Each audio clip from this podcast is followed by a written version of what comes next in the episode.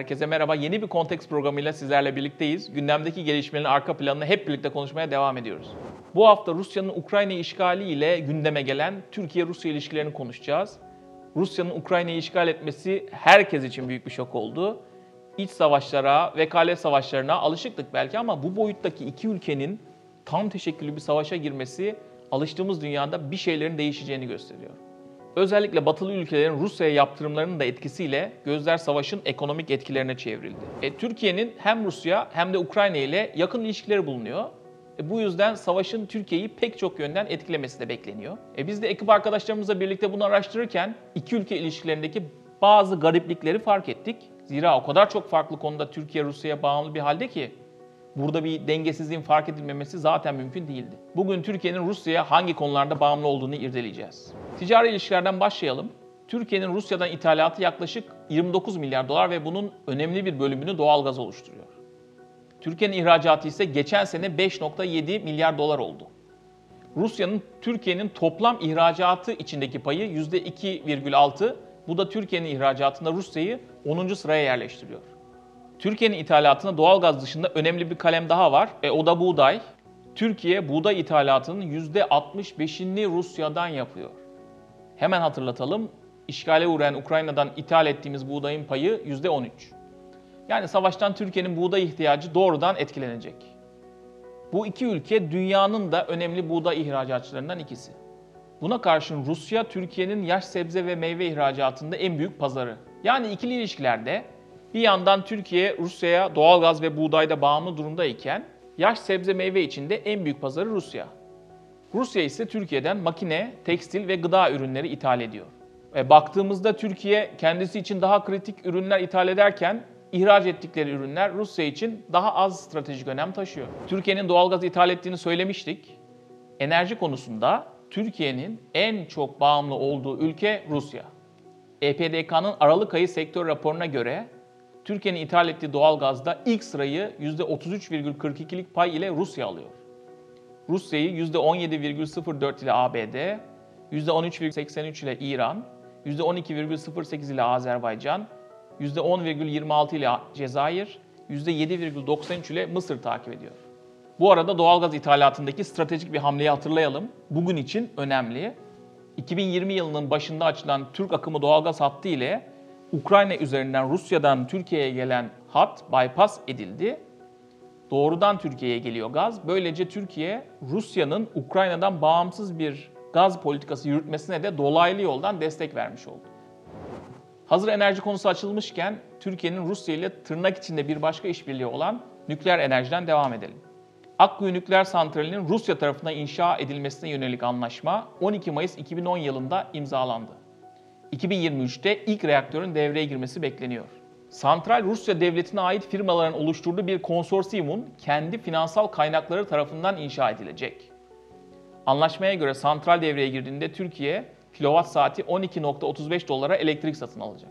Nükleer santral tam olarak devreye girdiğinde Türkiye'nin elektrik ihtiyacının %4-5'ini karşılayacağı hesaplanıyor. Yani Ruslar inşa edecek, sahibi onlar olacak, Türkiye ise elektrik satın alacak. Rus tarafı proje hisselerinin en fazla %49'unu diğer yatırımcılara satma hakkına sahip. Özetle Akkuyu nükleer santrali Ruslara ait olacak. Bu santral Rusların. İki ülke arasındaki işbirliği sadece ekonomik alanlarla sınırlı değil. Hava savunma sistemleri konusunda Rusya'dan alınan S-400'ler geçtiğimiz dönemde en çok konuşulan konulardan biri olmuştu. Türkiye, Suriye iç savaşının başlamasının ardından NATO'dan hava savunması konusunda destek istedi ve Patriot ile SAMPT füze bataryaları Türkiye'de konuşlandı. Kendi sistemlerine sahip olmak isteyen Türkiye, arayışları sonucunda Çin'den 3,4 milyar dolarlık sistemler almak için anlaştı. Ancak NATO'dan gelen itirazlar sonucunda bu anlaşmadan geri çekilen Türkiye, teknoloji transferi yapılmadığı gerekçesiyle ABD'den Patriot ve İtalyan-Fransız SAMPT füzelerinde de anlaşma sağlayamadı. Ardından Türkiye 2.5 milyar dolar karşılığında Rusya'dan S-400 hava savunma sistemlerini satın aldı. Anlaşma Türkiye'ye teknoloji transferlerini içermiyor. 2019 yılındaki anlaşma NATO tarafından sert şekilde eleştirildi. Rakip bir askeri gücün teknolojilerinin NATO sistemleriyle uyumsuz olacağı eleştirilerine karşın Türkiye geri adım atmadı. Ancak sonuçlar Türkiye için hiç de iyi olmadı.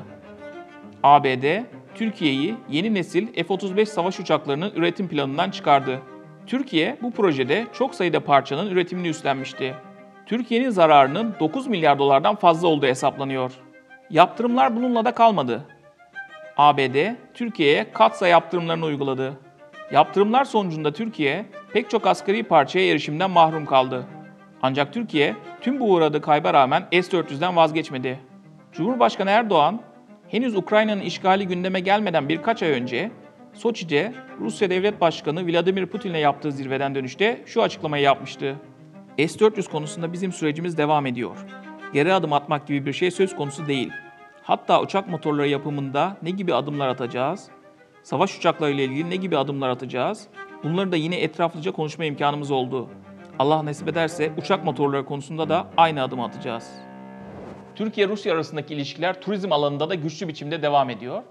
2019 yılında Türkiye-Rusya Kültür ve Turizm Yılı ilan edilmiş ve Rus turistlerin daha da çok Türkiye'yi ziyaret etmesinin önü açılmıştı. 2021 yılında, geçtiğimiz yıl, Türkiye'ye en çok turist açık ara farkla Rusya'dan geldi.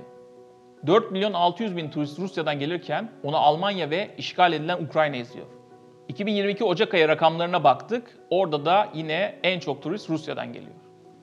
Türkiye'nin en çok ağırladığı turistler Rusya vatandaşları. Özellikle Türkiye'nin içinde bulunduğu kur krizi düşünüldüğünde Rusya'ya olan turist bağımlılığı daha da kritik bir anlam ifade ediyor.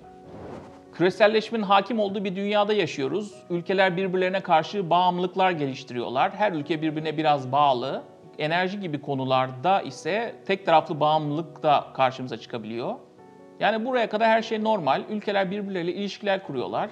Türkiye ve Rusya arasındaki ilişkide Türkiye aleyhine bir dengesizlik var.